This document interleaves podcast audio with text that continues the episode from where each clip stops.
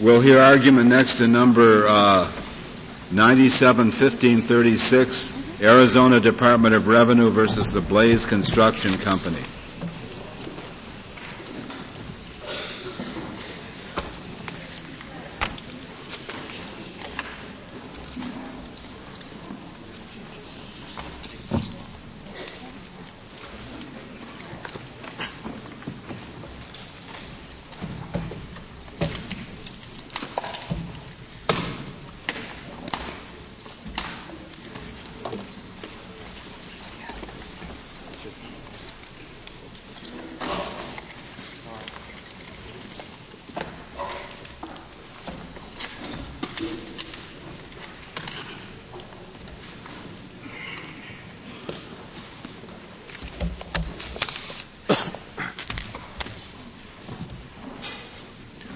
A minute.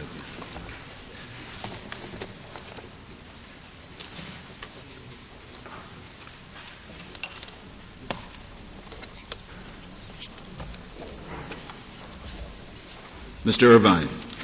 Mr. Chief Justice, and may it please the Court, this Court should adopt a categorical bright line rule that non-tribal members who work as federal contractors on Indian reservations are subject to non-discriminatory state taxes unless Congress expressly provides otherwise. This rule will clarify existing law, recognize a uniform rule that applies throughout the country, and provide certainty and predictability to contractors, the federal government, and to states. This rule is consistent with this Court's precedents regarding federal contractors and will not require the court to rule, overrule any of its decisions concerning taxation of persons doing business with Indian tribes or tribal members. This is a rule that the United States itself argues here should apply.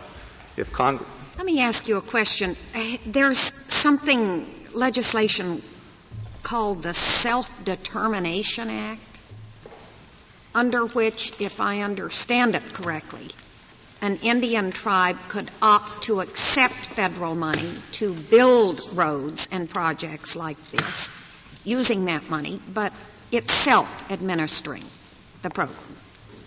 Now, if the tribe had done so and had awarded the contract in question here, uh, could could the state have been able to impose the tax then? Do you think?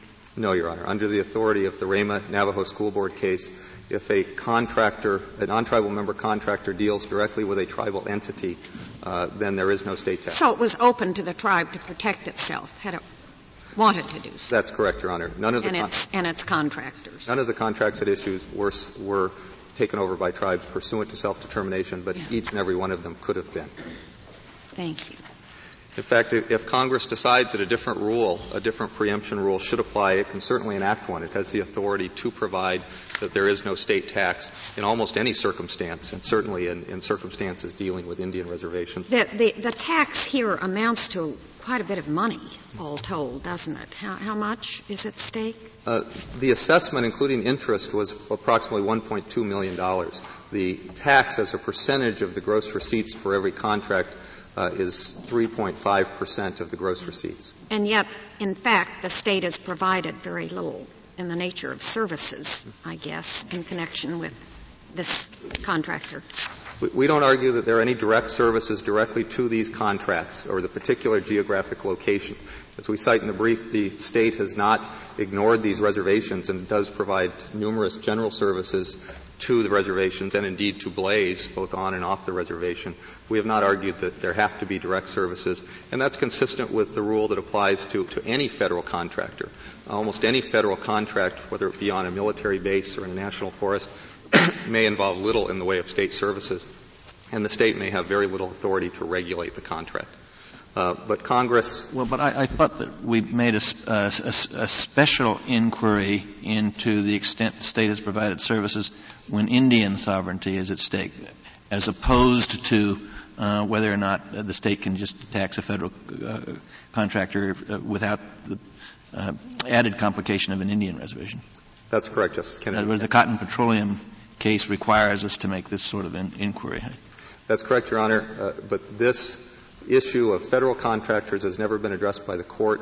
The existence of the federal government as a party to the contract really changes the nature of the analysis because the federal sovereign is such an overwhelming presence. Uh, the federal government does not need the courts to protect it from states. Uh, it hasn't hesitated to uh, to sue states when it felt that the taxes were not uh, uh, not supported by the law. Uh, the categorical test that we argue uh, for would apply just to federal contractors as it does with any federal contractor throughout the country. And, and, and you would say that cotton petroleum factor inquiry then is, is, is not necessary when there's a federal contractor involved? That's correct, Your Honor. Uh, and if, it, if a contract still involved uh, a contract with someone other than the federal government, the court's analysis, the, the balancing test, the particularized inquiry would still be effective. Though, as we argue in our briefs, uh, the lower court misapplied that analysis as well. Uh, just because it didn't take into account that tribal sovereignty, tribal interests are not really affected in any significant way uh, when it's a contract between a non-tribal member and a non-member such as the United States itself. What about the argument that it will reduce the total amount available for uh, road building if some money has to be spent in paying state taxes, that that money that could be spared would otherwise be available to build more roads inside the reservation. Your Honor, I think the, this court has consistently held, both in the context of federal contractors and even contracts on reservations, that the very fact that there may be economic effects uh, are not sufficient to preempt the tax. Uh, in the case involving a federal contractor, that's even more applicable, uh, as this court held in the United States versus New Mexico. Uh, even if the f- cost is directly passed on to the federal government, that's not grounds for preemption. In U- U.S. v. New Mexico, I believe it was a cost plus contract, so there was no doubt that the cost was passed on to the federal government. Uh, economic effects themselves are not sufficient uh, to to preempt the tax. As the United States points out in its brief, uh, merely because there's a tax on the federal contractor does not necessarily mean that there will be an impact on the the number, the amount of roads built or the amount of work done, because it will hinge on what the agency does, what Congress does in their appropriations. There's no evidence that Congress hasn't appropriated funds taking into account the full amount of the taxes, and equally could reduce the appropriation if there's a less, 5% less because of the tax. Uh, so the economic effects are a difficult standard to apply, and this court has generally rejected it in the federal, con- federal contractor context, as well as uh, tribal con- uh, reservation transactions. Are these uh, contracts subject to federal uh, wage laws? I believe they would be. They are direct contracts with the federal government. So there may be no economic impact at all if indeed the wages are have to be set uh, according to what the rest of the industry is doing uh, in that area, no matter and the rest of the and the rest of the industry is paying taxes. If the market is operating properly anyway, uh, this contract wouldn't necessarily be reduced by the amount of the tax. That's correct, Justice Scalia. And indeed, by looking at economic effects, that's always a difficult test to apply because it's very unpredictable.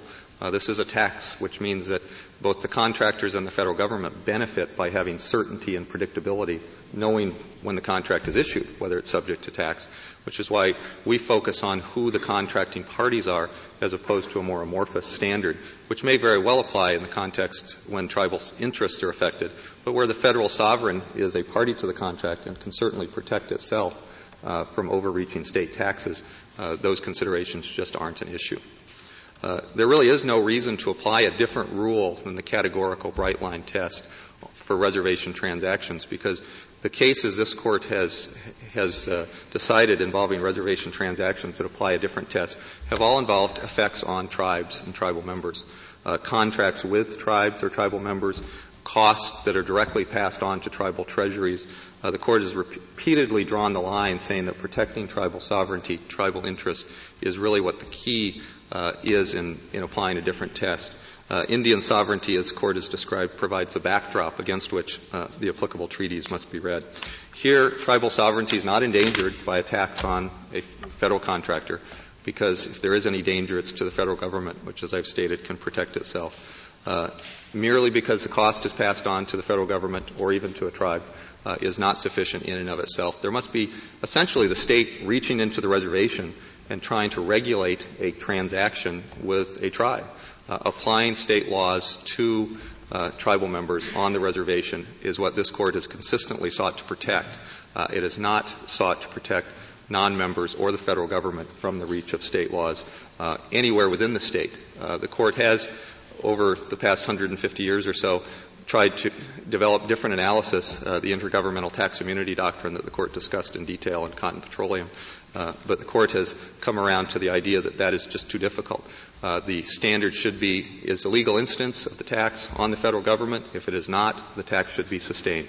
Uh, if you try to look through the transaction, you do end up with a, a fairly freewheeling balancing test, which is difficult to apply, certainly in advance, sometimes even at all.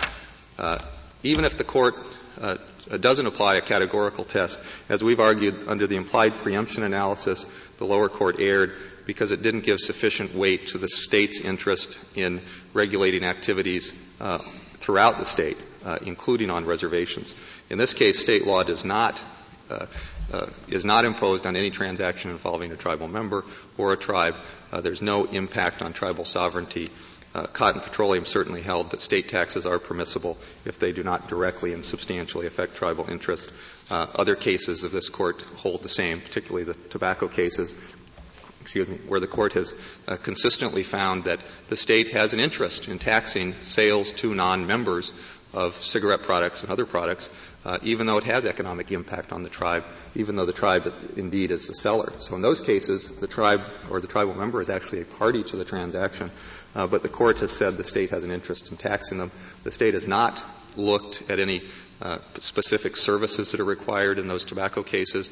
It sort of accepted the fact that non-members receive services. Uh, it hasn't required a direct connection with those services, with the taxed activities, and, and uh, consistently applying those precedents leads to the line again that the court will seek to protect taxes that directly impact on tribes, but will not uh, seek to protect non-members merely because they do business on reservations. Uh, these transactions are, do take place within the state of Arizona, and that's the key element here. Uh, and just because they're on a reservation uh, does not mean different rules should apply if tribal sovereignty is not implicated. Uh, and the court has required that that really be the test. What about the argument that sovereignty is implicated because you're steering the state by taxing the contractor when the contractor is with the United States is steering the tribe's decision not to do the, be the contracting party itself. That's a, a, very indirect impact, Your Honor, and I think if ev- every tax will have an effect on decision making, uh, the absence of a tax will have an effect on decision making, uh, and if the change, the effect on decision making is a test, it becomes almost impossible to apply. Uh, in this case, the decisions are made by the federal government, uh, which has accepted tribal input, uh, but ultimately the burden of the tax rests on the contractor, which does business with the federal government which under its own sovereign powers has the right to make the decisions that it chooses to make. Uh, and so there really is no direct or substantial effect on tribal decision making uh, because the state is taxing parties that the tribe does not even, or that the contractor does not even do uh, uh do business with. So.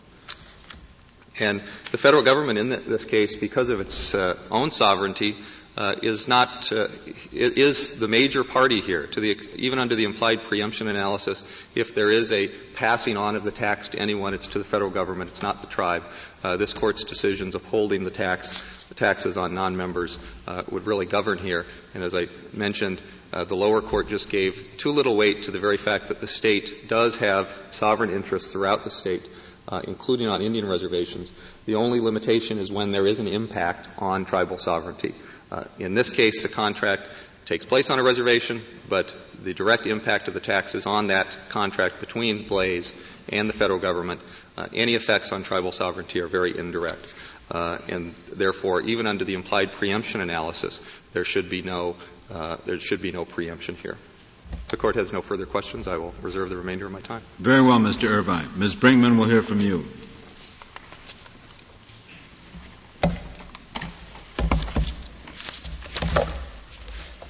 Mr. Chief Justice, and may it please the Court.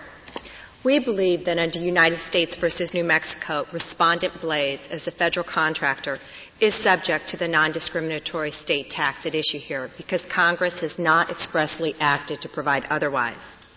The fact that the contracts involve building and maintenance of roads on Indian reservations should not alter that analysis. The Blaze Company's invocation of the Indian preemption doctrine is misplaced. That doctrine has been applied by this court in cases where non-tribal members engage in direct commercial dealings with Indian tribes or members of tribes. But here, the non-tribal members engaged in direct dealings with a federal agency. Thus, the three primary concerns that trigger application of the Indian preemption doctrine are not present. First, state taxes on federal contractors will not unduly interfere with tribal sovereignty because the United States is the contracting party, not the tribe. The tribe's involvement in the making and performance of the contract is far less significant than if the tribe was a party to the contract.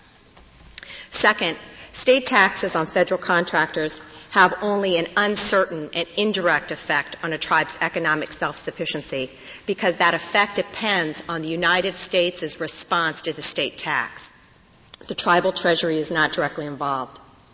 The United States may choose not to pass the state tax on to the tribal entity. The United States may increase um, appropriations, or the United States may change the allocation of the funds. Ms. Brinkman, what if the tribe had elected under the Self Determination Act to take the money and, and award the contracts?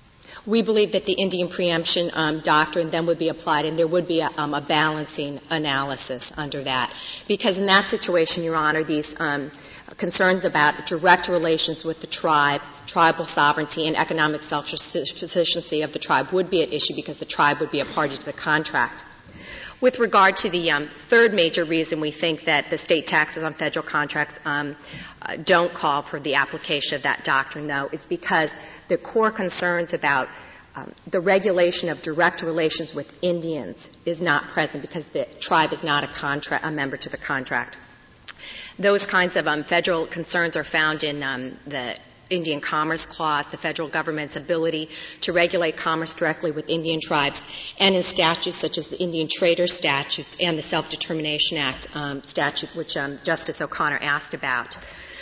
The interests underlying those statutes would come into play if the Indian tribe were a direct party to the contract. also, um, regarding the economic self-sufficiency, um, as United States versus New Mexico makes clear, in a case where the United States is the contracting party, the United States has the authority to alter the um, imposition of that state tax by legislation. Here, of course, the tribe would not have that authority if they were the direct party to the contract. And as the court made clear in the Montana versus Crow case and the Cotton Petroleum case, the Indian preemption doctrine in those situations protects against extraordinarily high taxes, protects the tribe.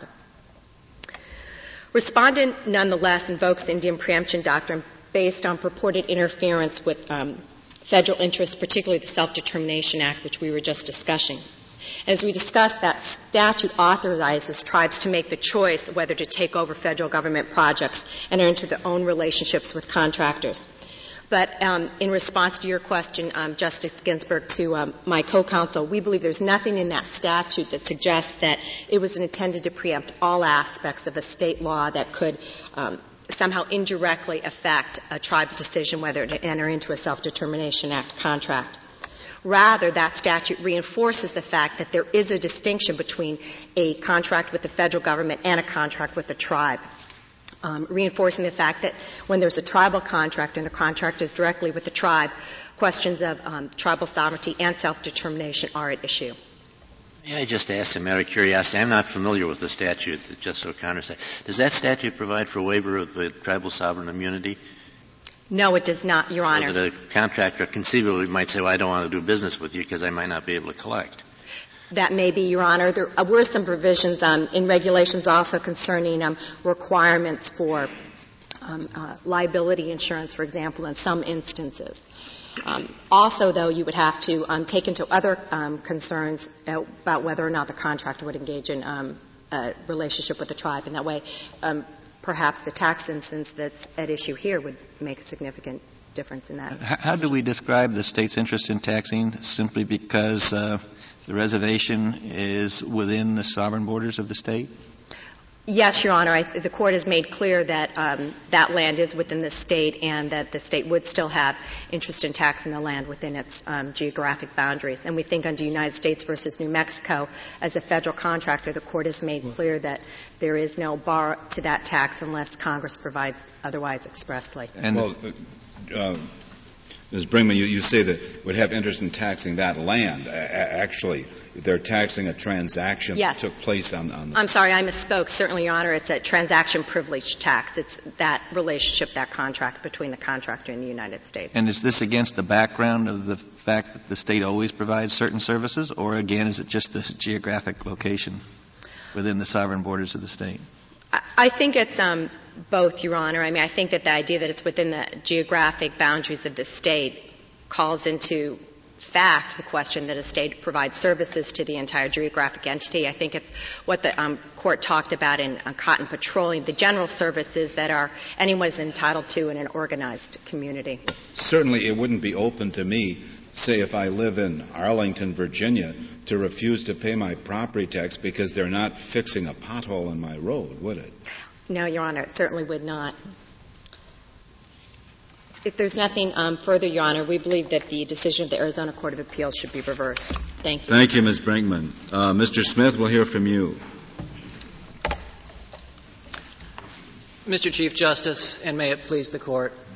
In 1980, the state of Arizona came to this court and admitted that it wanted to tax a non-member use of BIA roads. And this court in White Mountain versus Bracker told the state of Arizona you cannot tax uh, when a non-member uses those same BIA roads. Now the state is here to say when a non-member is building those same BIA roads, we are entitled to tax it. Under the implied preemption analysis for Indian cases, this court should affirm the decision of the Arizona Court of Appeals and hold that this tax is preempted. The central issue in this case is, I believe, what test should this court apply? Should it apply the United States versus New Mexico rule, or should it apply Indian preemption analysis? There are several reasons why United States versus New Mexico simply does not work here. United States versus New Mexico is a decision of this court based on the clash of only two sovereigns. That is state authority and federal authority, and whether states can tax contractors with the federal government. That two sovereign dispute is not at issue when you are dealing with Indian tribes. This court has recognized on a number of occasions that Indian tribes and their relationship to states and the federal government is a unique one in our constitutional system. And the other thing that is important to consider is that the agency here that is dealing with these Indian tribes is the BIA. It's not the Department of Energy or the old Atomic Energy Commission in United States versus New Mexico. We are dealing here with the Bureau of Indian Affairs, an agency whose sole obligation is to satisfy a trust obligation that it has toward Indian tribes. The other important consideration here that is not present in United States versus New Mexico uh, analysis? Uh, Mr. Smith, I, I, suppose that the government is speaking here for, for the BIA, don't you think? I would submit, Your Honor, that the government is speaking on behalf of the BIA at the highest levels. But I think if you carefully read the government's brief, and you look at the record in this case, most notably the testimony of Mr. Ward that is in the joint appendix and the, uh, the full transcript that is an appendix to our appellate brief, you'll see that there are differences between what the government says and what Mr. Ward said in his testimony. Mr. Ward recognized that one of my obligations is to do the most that we can on behalf of these tribes. The government says we, there, excuse me, there is no interest that the tribes have once we have in contracting. That is simply not true in this case. What was Mr. Ward's position in the Bureau of Indian Affairs? Mr. Ward was the contracting officer for all of the Navajo contracts uh, that are at issue in this case. Mr. Ward uh, put the contracts out for bid. He reviewed the contracts. He went to the federal government and got a comparison bid to make sure that the bids were in line, and he ultimately awarded the contracts. The record shows that he signed all of these contracts. And he himself is a federal employee, I think. He himself is a federal employee. Of, of the Bureau of Indian Affairs? Yes, that's true. And now, the government's position here is, well, this is not going to interfere in tribal sovereignty. I believe that it will interfere in tribal sovereignty because if this court upholds Arizona's taxes, what it's going to do is it's going to send a message, maybe not to the people down the street who are uh, making broad policy statements, but it is going to interfere with the way Mr. Ward will do his job tomorrow and the way in which the Navajos, the Gila River reservations, and the other tribes interact with Mr. Ward. Mr. Ward will now have to go to these tribes and say, if you want 100% of your federal dollars under these contracts, you should do the contract yourself. But if you can get by with 95% of the budget for your contracts, then we can do that. That is fulfilling the trust obligation, and, and, under the contracts that were at issue in this case, that was his regulatory obligation to tell the tribes the financial impacts of these tribal self-determination decisions. This court has repeatedly well, said, certainly in White Mountain Apache tribe, it was the tribe that entered into the contract with the logging company, was it not? Yes, it was, Your Honor. And that isn't the case here. This comes much closer to the New Mexico case, does it not? I don't believe that it comes closer to the New Mexico case, Justice O'Connor, uh, for this reason. Congress has given two tribes the right to make these what they're called 638 decisions, the self-determination contract decision. Congress has said when you decide to contract or when you decide not to contract, those are both equal self-determinations decisions. You are, we are not going to. Well, the tribe could have opted under the Act to ask for the money and do its own contracting. Yes, it could have, Your Honor, but you must recognize the realities of our Indian tribes and their uh, particular situations. Some tribes, like the Navajo Nation, may have expertise in an area, for example, road construction, and they may have the ability to contract.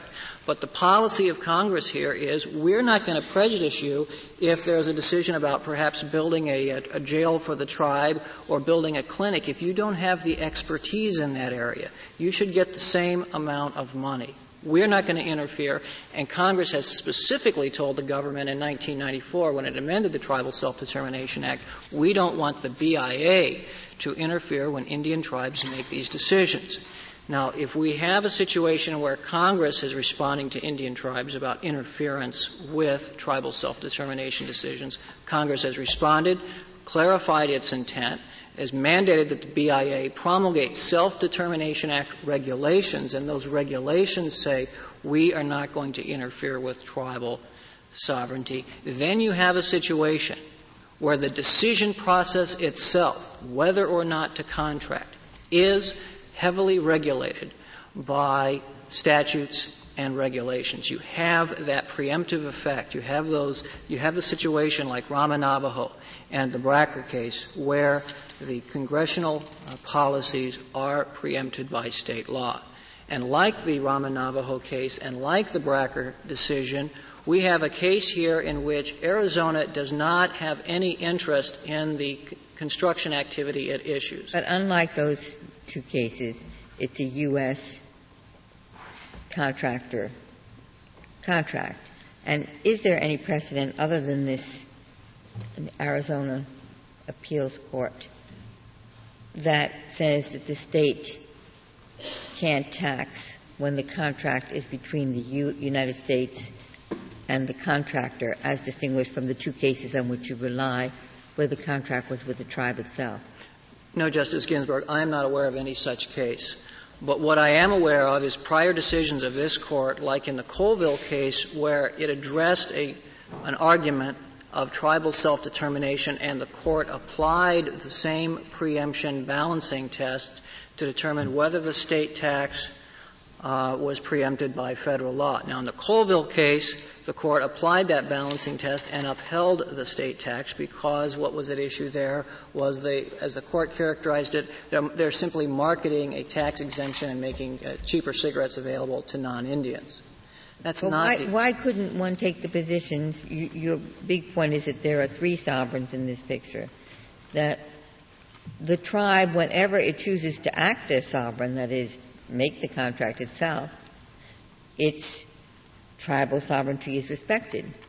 But when it chooses to let the United States act as kind of patriarch for it, then it isn't exercising its sovereign capacity. It's, it's more in the position of, of the ward of the United States who is acting for its benefit if we were dealing with a clean slate and simply as a matter of federal common law, I might agree with you, Justice Ginsburg. But what we have here is the court looks to Congress to tell it what is how Congress is exercising its plenary authority. And in this instance, Congress has told the United States that self-determination decisions, whether or not to contract, are both equal self-determination decisions. So you can't simply presume that it's not exercising its uh, sovereign decision-making process.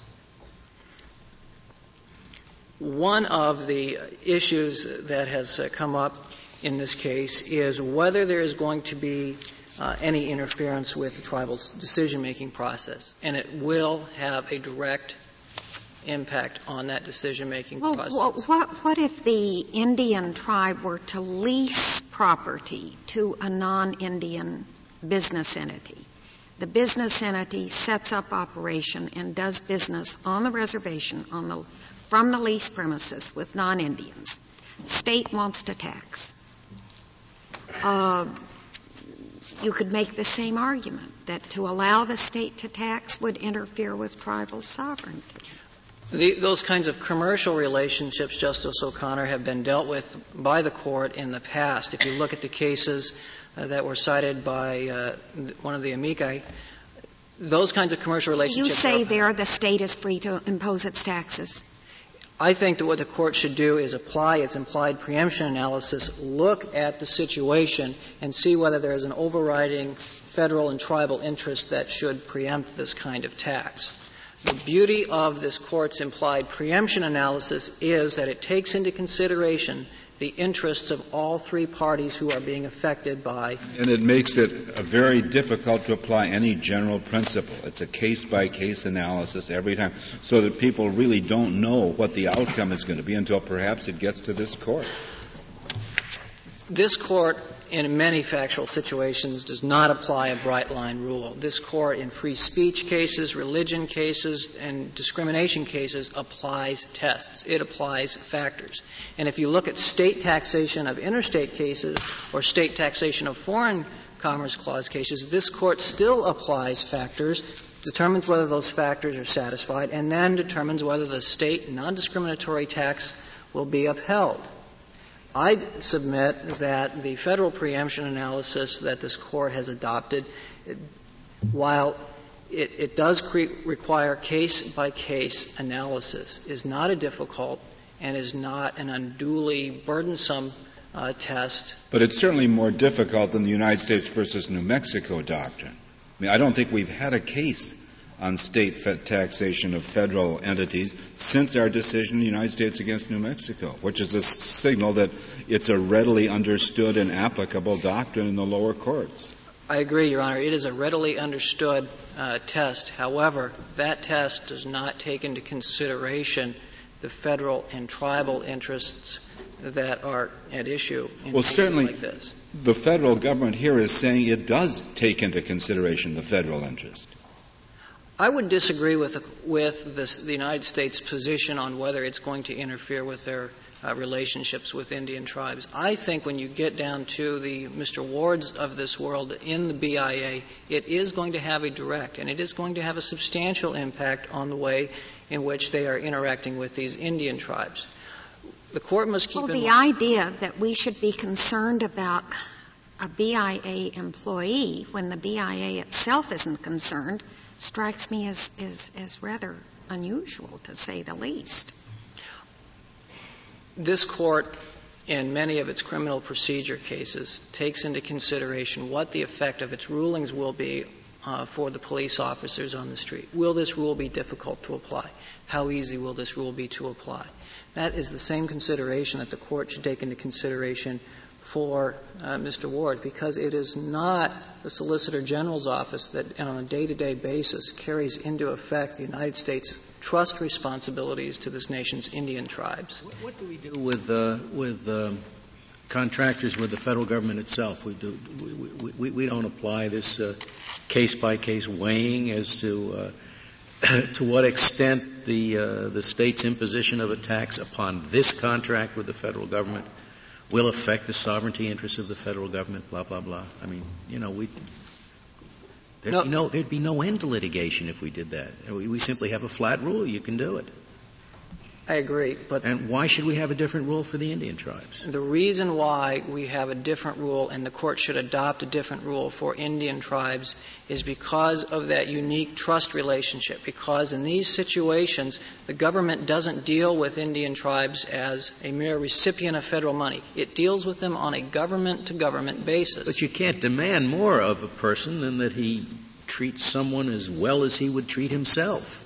And if the federal government doesn't, doesn't deem it a, a too much of an imposition upon its own sovereignty to have, uh, to have its contracts taxed by the states, why should it deem it a, an excessive imposition upon the tribe's sovereignty to have their contracts taxed by the states? Because Congress has said that self determination decisions are equal expressions. And what this does is it adds an additional factor into the tribal calculus of whether or not to make a self determination decision. Well, sure, but any, any tax is, is, is going to affect uh, how the tribe decides to do business to some degree. And, and we're supposed to sit here and decide whether the degree is too much, contract by contract. You'd have to do it contract by contract, wouldn't you? In, in some situations, uh, Justice Scalia, you may have to do that. But when you, I think when you look at the broader issues um, that are involved here, I think that decisions by this court or the lower courts can help clarify uh, the issue. I think that decisions by the Ninth Circuit have clarified sales tax issues in Arizona law. I think that decisions by this court have clarified the uh, the smoke shop uh, line of cases.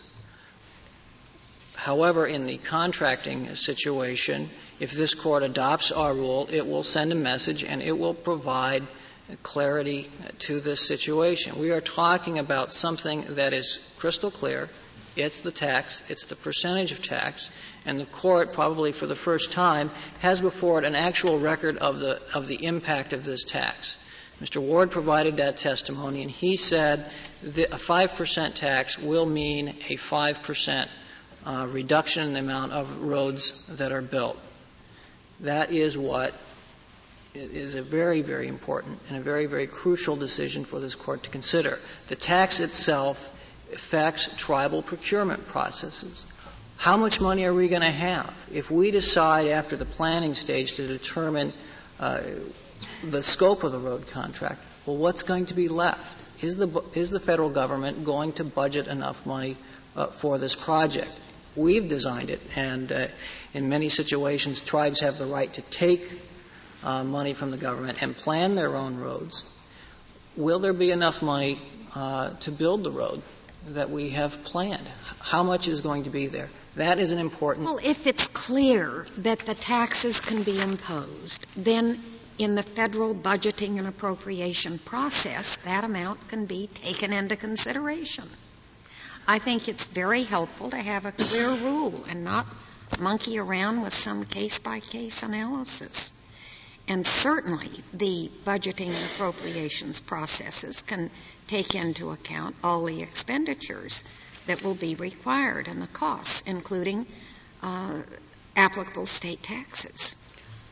If the court were to adopt that standard and send the message to Congress, I do not believe that it will still, in, in the future, uh, have the effect that that you desire, Justice O'Connor. Because what is going to happen under the uh, Transportation Equity Act for the 21st century is that Congress is going to authorize money to Indian tribes on a tribe by tribe basis. Those Indian tribes are then going to be left with the position of knowing what money has been budgeted for them. They're going to be in the position of as in this case, setting the priorities, working on the planning with the BIA, and then they have to decide whether or not to enter into the Self-Determination Act decision. It's much like the decision that state legislatures and Congress make every year when they do tax projections. How much money are we going to have in our budget for us this year? What kind of projects? May, may I ask, uh, Mr. Smith, your rule isn't limited to road building, is it? The rule you advocate.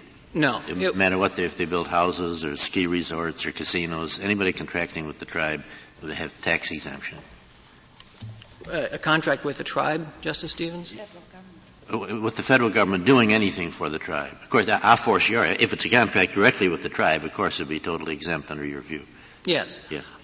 I think in those situations, for example, looking at, uh, at gaming casinos, you'd have to look at the federal, state, and tribal interests involved. That's a balancing test that uh, that uh, other folks um, have engaged in, and we know how to apply it.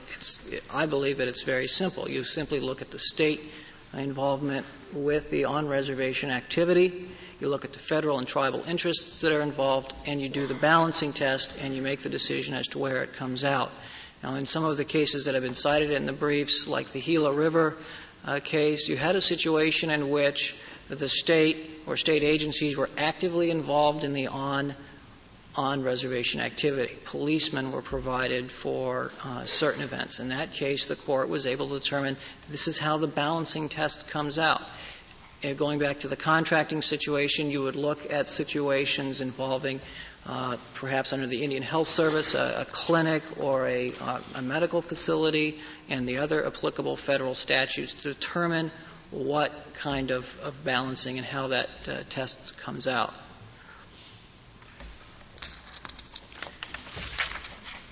The petitioners and the United States have argued that, you know, we, sh- we don't have to necessarily consider each and every uh, factor.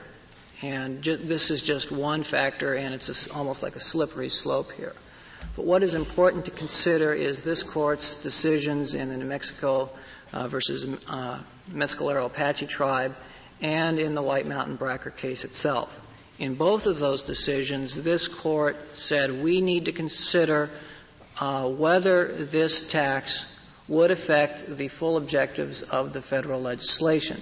Similarly, in the New, Mexico uh, Mescalero Apache case, the court said, um, how is this going to affect the legislation? And that's what we have here. We have a tax. It's a set percentage of a tax. And the court has to ask itself, is this going to interfere with Congress's stated objective of interfering with decisions on whether or not to enter into these Self-Determination Act decisions. It clearly will. Like in Bracker, where the court condemned the imposition of the tax, even though it was only five or six thousand dollars in annual taxes, this court said that that tax will add an additional factor for the parties to consider, and that is sufficient for us to find that the tax is preempted.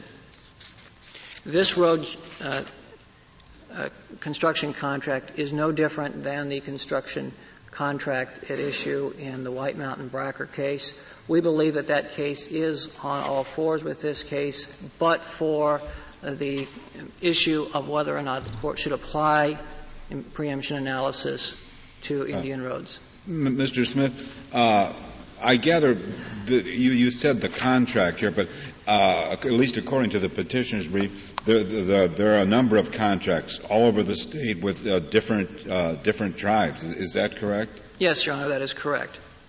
What happened in this situation is uh, uh, Mr. Ward, uh, he is a Navajo representative of the BIA, given the size of the Navajo tribe.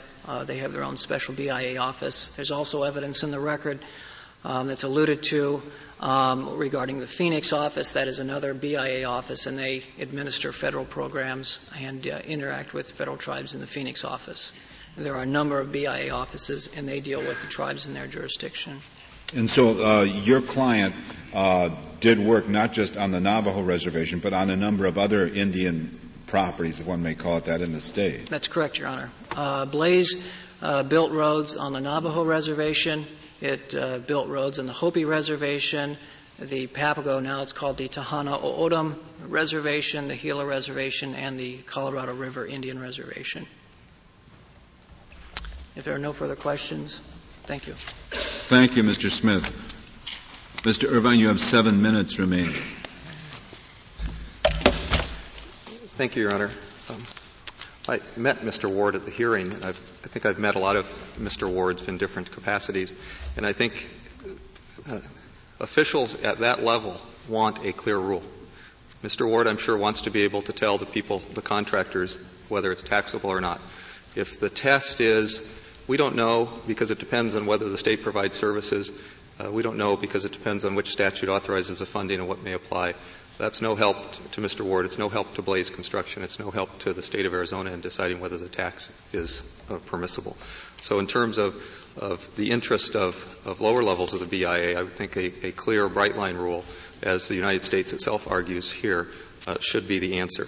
Uh, in terms of multiple sovereignties, here there is a clash between only two sovereigns, uh, the state and the federal government. Uh, the tribe is not a party to the transaction. The transactions take place on the reservation, uh, but the tribe is, is, not affected except indirectly through the federal sovereignty.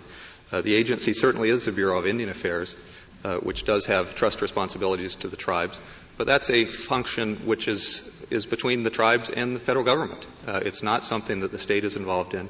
There's nothing in the record that shows that Congress expects the state of Arizona to help the BIA pay its bills by not imposing its taxes. Uh, and certainly there can be interference with tribal decision making because of a state tax. But if there is no tax on federal contractors, there can equally be interference with Bureau of Indian Affairs decision making. Uh, would the Bureau then have to decide whether to construct projects on the reservation or off the reservation because there might be some tax effect?